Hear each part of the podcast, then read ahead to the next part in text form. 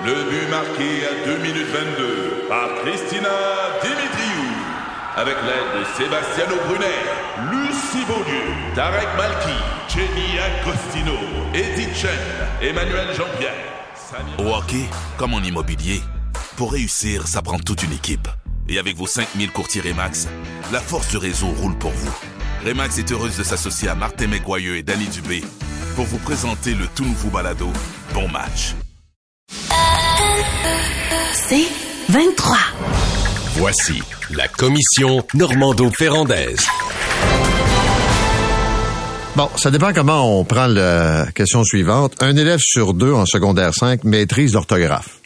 Donc, un élève sur deux maîtrise pas l'orthographe. C'est la faute de qui? Les parents, les étudiants, les profs? Nathalie. Ben, c'est certainement pas la faute des professeurs. Je dirais que cette responsabilité revient aux politiques parce que c'est le, politique qui euh, la, qui a la responsabilité, oui, de proposer des réformes et certains changements pédagogiques lorsque la situation le commande. Et dans ce cas-ci, il y a urgence en la demeure. Le ministre de l'Éducation, Bernard Drinville, a annoncé pas plus tard qu'en juin dernier une réforme pour euh, l'enseignement du français à l'école, conscient euh, de, des difficultés que connaissent les élèves du Québec depuis, écoutez, ça date pas d'hier, depuis la fin des années 80. Et Bernard Drinville a annoncé, bon, la formation d'un comité d'experts, mais il a quand même annoncé confirmé six mesures pour euh, euh, réviser, entre autres. Sa première mesure, c'est la révision des programmes de français au primaire ou au secondaire. Et là, on a appris à ce moment-là, lorsqu'il a fait cette annonce, que le dernier programme de français au secondaire date de 2006 et celui du primaire date de 2001. Imaginez, on est en 2023. Alors, il dit, tant qu'on dépoussière la façon dont on enseigne le français et en particulier pour arriver à contourner euh, les difficultés que vivent nos jeunes en matière d'orthographe. Dans cette, dans ces mesures annoncées, il veut souhaite qu'on fasse écrire plus souvent les élèves. Il veut augmenter le nombre de conseillers pédagogiques pour les professeurs de français. Puis, il veut également identifier les fautes les plus fréquentes dans les épreuves ministérielles de français. Moi, lisant ça, je me suis dit, euh, ben, on les connaît en passant les fautes, par exemple, euh, utiliser le, le, pluriel. Il semblerait que le pluriel, c'est euh, mettre les mots pluriels et les élèves ont de plus en plus de difficultés d'année en année à le faire. Mais il faut dire que la langue française, c'est une langue qui est compliqué euh, dans le sens qu'il y a beaucoup d'exceptions et il y a beaucoup de jeunes qui ont de la difficulté à s'y retrouver. Alors, euh, Paul, euh, et je pense qu'il faut s'entendre dans un premier temps sur ces difficultés répétées et ces échecs répétés que vivent les élèves du Québec depuis les années 80. Ben mettre, je pense, comment une, comment je pense une grande simplification dans la façon d'enseigner, d'écrire notre langue. Mais ça, cet, cet élément-là, à lui seul, fait l'objet de résistance de la part des experts de la langue française, mais je pense qu'on est rendu là en 2023. Il y a un prof qui avait demandé aux élèves, faites-moi une phrase avec le verbe choir. La plupart ont répondu, je suis bien. Donc, je suis bien. je suis bien. je suis bien. Choix, choix, je suis. Euh, donc, euh, le, moi, je pense qu'on a fait le maximum. On a fait le gros, gros maximum. Là. Écoute, les profs, les institutions, les bien-pensants, euh, les ministères, euh, les différents membres de différentes commissions qui se sont posés la question de savoir si on enseignait bien le français, puis quels efforts on pourrait faire de plus, puis qu'est-ce qu'il fallait faire pour le mesurer. Puis là, on a des, on a des examens uniformes de français. On a des, d'abord l'examen du ministère, l'examen uniforme de français à la fin du cégep. On a l'examen pour euh, les maîtres en français, qui est une, épreuve obligatoire. maintenant, il va l'avoir pour les étudiants du cégep anglophone aussi. Alors, fait le gros maximum. Mais qu'est-ce que tu veux? Tu peux pas, euh, peux pas pousser, de, obliger un âne à manger. Là. Euh, tu peux pas pousser un étudiant qui veut pas le faire à pas le faire. Et là-dedans, c'est pas juste bon qui veut pas le faire, c'est que bon, là, on a de plus en plus d'immigrants, un, qui ont pas tous la langue française euh, comme langue commune au départ. En plus, moi, j'ai accompagné mon fils dans l'apprentissage du français. Je peux te dire que si j'avais pas été francophone pur laine, j'aurais pas été capable de l'aider? C'est compliqué en Saint-Cyboire, même en première année, même en secondaire 1, même en sixième année. Le niveau est bon. Le niveau de ce qui est enseigné est bon. Très bon. Alors, il y a des gens qui tombent à côté, qui sont pas capables. Jean-François Benoît, il, disait dans l'actualité, on va-tu arrêter des écœuries? Euh, je suis un peu d'accord. Je suis un peu d'accord avec lui. Il disait une belle phrase. Il disait est-ce que on, pour, on va les pousser à, à nous l'élite qui a eu la chance de d'apprendre le français dans les meilleures conditions. Est-ce qu'on va continuer de se servir de ça comme un critère pour faire chier les autres? À peu près ce qu'il disait. Il disait, D'autant plus que dans la plupart des cas, le français sert à ne pas avoir l'air trop con, une bonne, euh, pas, pas avoir l'air euh, trop perdu, pas à briller. Personne qui est dans les 50% qui échoue, puis surtout dans les 10% les pires, mettons, ou les 30%, les- ils ne cherchent pas à briller. Ils veulent juste pas avoir l'air imbécile quand ils écrivent un CV ou quand ils écrivent un texte. Une affaire aussi qu'il qu'il citait dans le même article. Mais euh, je vais ajouter une chose. Vas-y. On oublie un peu trop vite que dans l'histoire du Québec, là, la connaissance du français et la maîtrise du français, comme tu dis, ça appartient, je dis pas à une élite, là, mais disons à un groupe privilégié de la société. Parce que le nombre d'analphabètes fonctionnels au Québec est tellement nombreux. Là, on, on regarde les jeunes d'aujourd'hui, puis on a l'impression qu'ils sont pires que les autres. Ils sont pas pires. Ben. C'est qu'avant, ils fréquentaient pas l'école tout court. Avant, il y avait euh, un niveau d'éducation moins élevé. Tu allais dans des collèges euh, privés ou classiques. Puis bon, ce que je veux dire, c'est que la connaissance du français, là, euh, je m'excuse, mais c'est pas tout le monde au Québec qui maîtrisait parfaitement la langue. Là. Absolument. Puis ça, il y en a qui essaient de nous faire croire ça. Là. Ben non, non, non, non, non, non, non. Non, mais premièrement, nous autres, on est passé proche du créole. Hein. Le créole, c'est une dégradation de la langue. Les créoles, hein. je parle pas du créole haïtien, là, je voudrais pas me faire lancer des briques, Euh, mais les créoles, les langues créoles, c'est un moment donné où la langue du colonisateur, euh, il y a des limites à son apprentissage, puis que euh, on, on y arrive pas.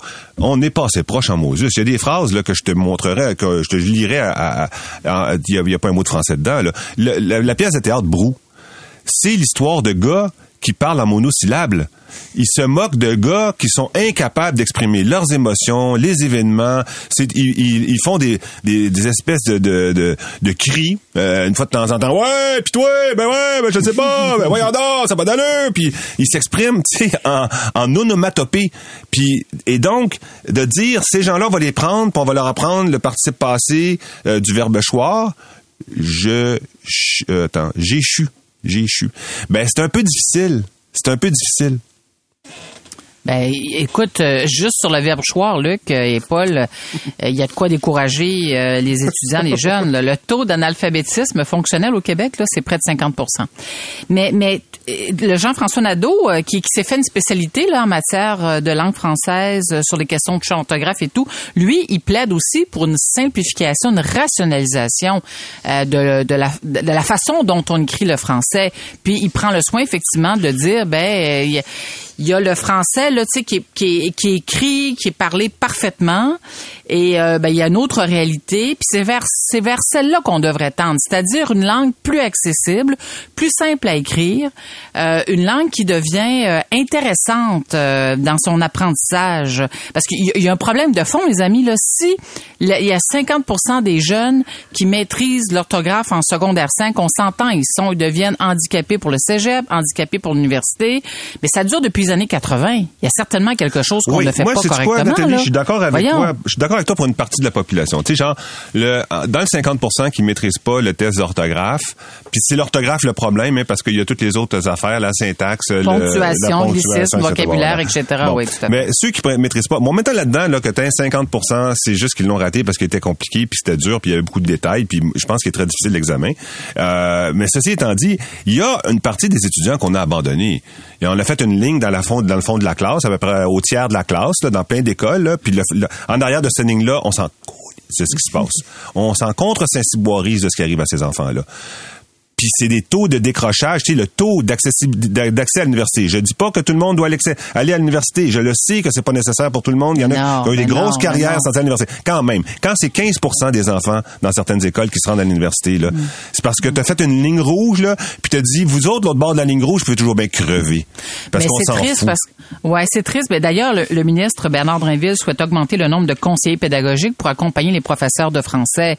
Euh, mais c'est triste, Luc. D'ailleurs, ce qui me fait dire que là, on a un grand, tu sais, durant tout le parcours primaire, secondaire, là, il y a un seul examen ministériel durant tout ce parcours. Est-ce qu'il pourrait y pourrait pas y avoir, par exemple, euh, je sais pas moi, à la troisième année, sixième année, secondaire 3, des espèces de, de bilans là où on évalue d'étapes là, des bilans d'étapes où on évalue la qualité, la maîtrise du français de nos élèves. Tu sais, on, on- dans le fond là, on fait des parce que ça permettrait de corriger les erreurs ou ça permettrait de, de, de se réajuster au fil au fil des années pour éviter de se retrouver avec des élèves qui sont handicapés euh, quant à la façon dont ils écrivent euh, l'orthographe parce qu'on peut pas affirmer, on peut pas prétendre freiner le déclin du français au Québec si on ne s'attaque pas à cet enjeu. Puis encore une fois parce que tu sais il y a le grand principe mais le français, est-ce qu'on va continuer, est-ce qu'on veut continuer de l'écrire comme on l'écrit? Ou est-ce qu'on est prêt effectivement à revisiter la façon dont on écrit certains mots, hein, la fameuse simplification de la règle du participe passé. Est-ce qu'on va un jour finir par euh, s'entendre sur cette dimension-là? Mais moi, je pense qu'il y a urgence en la demeure, mais en même temps, euh, je pense qu'il faudrait effectivement de, temps à autre faire un bilan avec les, jeunes. Ben là, tu sais, troisième année, t'es es censé être rendu là. Sixième année, t'es censé être rendu là. Si t'es pas rendu là, ben ça veut dire quoi? Nous, on va t'accompagner comme système d'éducation. Je propose ça ce matin de manière très constructive. On s'arrête là-dessus. Retour, les pertes de fleurons, euh, des entreprises vendues, des entreprises fusionnées avec l'extérieur. Est-ce que le gouvernement est en train de perdre la bataille? On regarde ça après la pause. Sur un chemin de campagne qui se perd à l'horizon dans le bleu du ciel, vous profitez du paysage. Votre nouvelle Toyota sillonne la route avec agilité et négocie les virages avec douceur. Rien ne peut vous arrêter. Ah, sauf la construction. Mais une chose est sûre, c'est que l'aventure vous appelle et que c'est l'occasion rêvée avec la vente étiquette rouge présentement en cours chez Toyota. Profitez-en pour magasiner votre Tundra 2024. Visitez achetermatoyota.ca ou un concessionnaire Toyota du Québec dès aujourd'hui. La commission Normando-Ferrandaise. Bon, on voit des fleurons québécois qui sont soit achetés par d'autres, euh, il y a des fusions, etc. Est-ce que le gouvernement Legault, qui a fait son cheval de bataille, évidemment, l'économie, puis le développement, puis l'augmentation de la productivité, est en train de perdre son défi? Luc? Oui, comme il faut. Mais euh, regarde, euh, regarde des noms, juste la liste des noms là, euh, depuis 20 ans. Là. Alcan, Provigo, Cambiar, Biochem Pharma, Axan Pharma, Domtar, Aliments Carrière, Sico, Rona, Cirque du Soleil, Bourse de Montréal, Bombardier. En veux-tu des gros noms qui ont disparu, qui ne sont plus propriétés d'entreprises québécoises? C'est une méchante liste. Là. Alors donc, quand tu es arrivé au pouvoir, Legault avait dit, OK, c'est fini, on va mettre un milliard de plus dans l'investissement Québec, puis on va donner le mandat de procéder à des acquisitions ou des, à aider des propriétaires locaux. Puis finalement, c'est le même rythme de, de, départ de sièges sociaux euh, que sous Couillard. Ça n'a pas fonctionné. Euh, et peut-être que le monde a évolué, peut-être que ce n'est plus possible. Tu sais, moi, j'arrive plus à comprendre ce qui est bon, ce qui est pas bon là-dedans. Tu sais, la grille d'analyse qu'on a eue depuis des années, là, celle qui nous était fournie par Dubuc dans la presse à tous les jours quasiment, euh, quand il partait un, un siège social, c'est euh, lorsque tu déplaces le centre de décision d'une entreprise, tu déplaces les meilleurs emplois. Alors ça, s'en allait à Toronto, en ressources humaines, en comptabilité et finances, euh, en marketing, en stratégie, etc. Ensuite de ça, tu peux avoir des pertes d'emplois dans d'autres domaines. On va fusionner deux services de livraison puis on va le mettre à, à Oshawa, ou on va le mettre euh, à Hamilton, euh, ou on va le mettre aux États-Unis. Après ça, lorsqu'on maintenait une entreprise locale, c'est juste un pion qu'on avait sur le marché pour siphonner les produits. Tu tout le centre de décision est ailleurs, mais on va garder, mettons, et c'est ce qu'on avait eu peur avec Provigo. Quand l'Obla euh, a acheté Provigo, il y avait eu toutes sortes de mesures qui avaient été mises en place en disant, ils vont pas vrai qu'ils vont venir chercher tout nos, notre chiffre d'affaires, puis qu'ils vont abandonner nos agriculteurs, puis nos produits locaux. Fait qu'on va leur mettre des règles pour pas qu'ils le fassent. La même question s'était posée avec l'Obla bloc avait été acheté par Lowe's. Euh, ça, c'est tout ce qui était négatif. Mais là, euh, aujourd'hui, le monde a-t-il changé? Parce que la start-up, le, symbole même d'une start-up, c'est dire, je vais grossir jusqu'à un certain moment, puis à un moment donné, je vais me faire acheter, puis ça va être très bon pour moi. D'abord, je vais mettre plein d'argent dans les poches. Et c'est souvent ça l'objectif. Et euh, deuxièmement, je vais avoir accès à un niveau, un, réseau de distribution, de diffusion ou de manufacturation, de production infiniment plus important que le mien. Par exemple, dans des vaccins, euh, dans des dans des petits produits électroniques. Tout à coup, je tombe dans une grosse chaîne de production. C'est juste bon pour mon produit, c'est bon pour moi, euh, c'est bon pour mes clients. Il y a eu aussi des cas où ça a très bien fonctionné. Bombardier qui a été vendu, ben, donné à Airbus. les emplois non seulement ont été maintenus, mais finalement le carnet de commandes a débloqué. Puis le carnet de commandes permet de parler d'une pérennité des emplois sur des sur des décennies. Puis il y a des embauches qui sont faites en plus, puis même des nouveaux développements immobiliers, euh, des garages, etc. Fait que des fois, c'est moi je sais plus. Ouais, non, mais tu sais plus, c'est intéressant. En passant à Bombardier, euh, on n'aurait peut-être pas les acquis qu'on a conservés euh, malgré la vente de la C-Series à Airbus si ce n'était du 1,3 milliard qu'on a perdu dans l'aventure. Mais ça, c'est un autre enjeu. Mais, tout d'abord, merci à Gérald Filion, animateur RD, là, qui a remis ce sujet à l'agenda parce qu'on s'est inspiré d'un texte qu'il a publié pour la chronique de ce matin. Euh, premièrement, pour la CAQ, euh, c'est gênant. C'est gênant pour la. Et euh, la CAQ c'est un gouvernement nationaliste. C'est gênant de constater qu'ils n'ont pas réussi à renverser la tendance parce que c'est l'engagement qu'avait pris François Legault et combien de chemises il a déchiré, combien de boutons perdus à force de s'époumoner François Legault sur la question de la perte des sièges sociaux au Québec lorsqu'il était devant Philippe Couillard, premier ministre. Et j'ai envie de vous dire que le nationalisme économique de la CAQ a fait patate sur l'enjeu de la préservation des fleurons québécois. mais oui, c'est gênant pour eux, mais en même temps, cette réalité, quand tu dis Luc, je sais plus, euh, ton commentaire est intéressant parce que ça témoigne de, des moyens limités dont le Québec dispose pour éviter euh, ce qu'on pourrait peut-être qualifier d'hémorragie parce que je voyais des chiffres. À Montréal, il y avait 577 sièges sociaux en 2012 et Statistique Canada publiait des chiffres en 2020 et là, on est à 379. Et pour ceux qui pensent que c'est pas important, le maintien d'un siège social dans une province, dans une ville, là, à Montréal, en 2020, c'est 38 638 emplois rattachés aux sièges sociaux. Euh, les moyens limités qu'on a, euh, c'est sûr que le gouvernement a dit à, Investissement Québec, euh, vous avez un milliard pour essayer de contrer la tendance, mais en même temps, il y a aussi la caisse de dépôt qui peut devenir actionnaire de certaines entreprises. Mais on peut pas devenir actionnaire de toutes, de tous les fleurons québécois qui menacent d'être vendus qui menacent de quitter le territoire québécois. Puis un autre enjeu, selon moi, qui est non négligeable, c'est les capitaux accessibles à nos entreprises d'ici pour acheter des fleurons québécois. Euh, euh, mm-hmm. Gérald Filion donnait l'exemple de Logistec, là, une entreprise de Montréal spécialisée dans les services maritimes qui a été vendue le 16 octobre dernier. La transaction, on, on parle d'une transaction de 1,2 milliard de dollars. Alors, quelle entreprise québécoise a les moyens, a accès à des capitaux tels que cette entreprise logistique aurait pu être vendue à d'autres, à des intérêts québécois plutôt que d'être vendue à des intérêts américains. C'est deux fonds d'investissement qui ont fait l'acquisition de l'entreprise. Alors, donc, il y a cette, dimension-là, pour moi, qui est, selon moi, qui est fort importante. Alors, ça m'étonnerait lors de la prochaine campagne électorale que les partis politiques euh, en fassent une priorité et que ça revienne. Ce qui serait intéressant cependant, ce serait peut-être d'illustrer toutes les entreprises québécoises, tous les fleurons québécois qui, eux, ont grandi grâce au processus d'acquisition euh, qu'ils ont mené depuis qu'ils mènent depuis des années. Je pense entre autres à CGI, qui est devenu un géant grâce à toutes les acquisitions qu'ils ont fait au fil des années.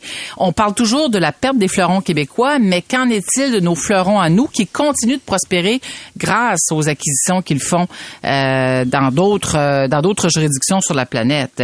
Les avant oui? Ben tu sais, euh, il y a une autre, deux notes là, même si je prétends ne plus le savoir, je ne sais toujours pas, mais j'observe quand même. Et la deux notes. Premièrement, c'est pas vrai que parce qu'une entreprise reste ici, elle est mieux gérée qu'une entreprise qui est déplacée. Hein. Par exemple, le pire cas de perte d'emploi à Montréal, c'est quand Air Canada est devenu une entreprise, quand le gouvernement a cédé les actifs à Air Canada. Elle-même a regroupé tous ses actifs de maintenance et ses employés dans une firme qui s'appelait Aveos. Puis après ça, euh, elle a euh, contredit le contrat qui lui avait été donné. D'ailleurs, elle est poursuivie par, en cours euh, supérieure par le syndicat. là, là, en ce moment, ils sont en train de gagner le syndicat. Québec a abandonné la poursuite. Il avait fait une poursuite aussi. Mais en tout cas, Air Canada a coupé 1800 1800 de cette façon-là. 1800, je me rappelais pas. Je me rappelais pas d'un chiffre que le secteur de l'aviation a été déréglementé aussi là. Oui, oui, mais, oui, mais sauf qu'ils n'ont pas respecté le contrat qui les liait à ces employés-là. Pourtant, c'était une entreprise qui avait pignon sur rue à Montréal. On peut pas dire à tout bout de champ parce que c'est des, des, gestionnaires de Montréal, ils vont mieux faire la, la job. La deuxième chose que je voudrais dire, c'est le contrat de Nordvolt. 7 euh, milliards de dollars d'aide des fonds publics. Euh, il y a Ferreira, le, le, président de la Banque nationale, qui a dit si vous aviez donné ça au PME, vous auriez eu autant de bons emplois, puis vous les auriez eu partout au Québec. Vous les auriez pas eu juste à Saint-Césaire. Donc, euh, l'idée de dire, moi, je comprends pas la stratégie du gouvernement. Si c'est vraiment ça que tu veux faire, ben continue de pousser sur les PME. Mais si tu pousses sur les PME, c'est pas garanti. Là. Il y en a qui vont tomber au combat. Il y en a qui réussiront jamais à exporter leurs produits. Il y en a dont les innovations ne porteront pas fruit. Euh, ça va pas toujours fonctionner. Mais en bout de ligne, tu vas peut-être avoir, là, tu vas avoir des pousses québécoises qui vont être capables, dans toutes les régions du Québec, de faire avancer l'économie. Mais dans votre, euh, Pierre Fitzgibbon te dirais, Luc, euh, ben, on a réussi à signer euh, une entente pour qu'ils viennent s'établir ici, mais ils vont aussi établir leur siège social Amérique du Nord à Montréal, euh, parce que ça fait partie de l'entente en- avec le gouvernement. Tu parles des PME. Là. Moi, l'impression que j'ai de la part du gouvernement actuel, c'est que les PME sont négligées. Euh, Il y en a que pour les grands investissements, il y en a que pour les méga, les emplois à 100 000. Mais il se passe quoi avec nos PME? Puis il faut jamais perdre de vue que nos PME, là, c'est la colonne vertébrale, la colonne économique euh, euh, du Québec. Là. C'est, c'est, c'est, c'est le socle sur lequel l'économie du Québec euh, repose. Euh, 90% de nos entreprises au Québec sont des PME. Il faudrait certainement pas, et surtout pas les négliger. Merci à tous les deux. On va vous retrouver euh, demain. C'est 23. Sur un chemin de campagne qui se perd à l'horizon dans le bleu du ciel, vous profitez du paysage. Votre nouvelle Toyota sillonne la route avec agilité et négocie les virages avec douceur. Rien ne peut vous arrêter. Ah, sauf la construction. Mais une chose est sûre, c'est que l'aventure vous appelle et que c'est l'occasion rêvée avec la vente étiquette rouge présentement en cours chez Toyota. Profitez-en pour magasiner votre Tundra 2024. Visitez achetermatoyota.ca ou un concessionnaire Toyota du Québec dès aujourd'hui.